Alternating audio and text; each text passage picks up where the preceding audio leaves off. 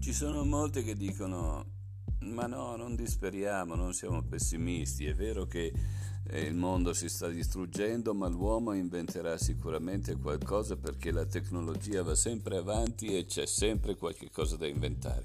E io sono d'accordo con loro.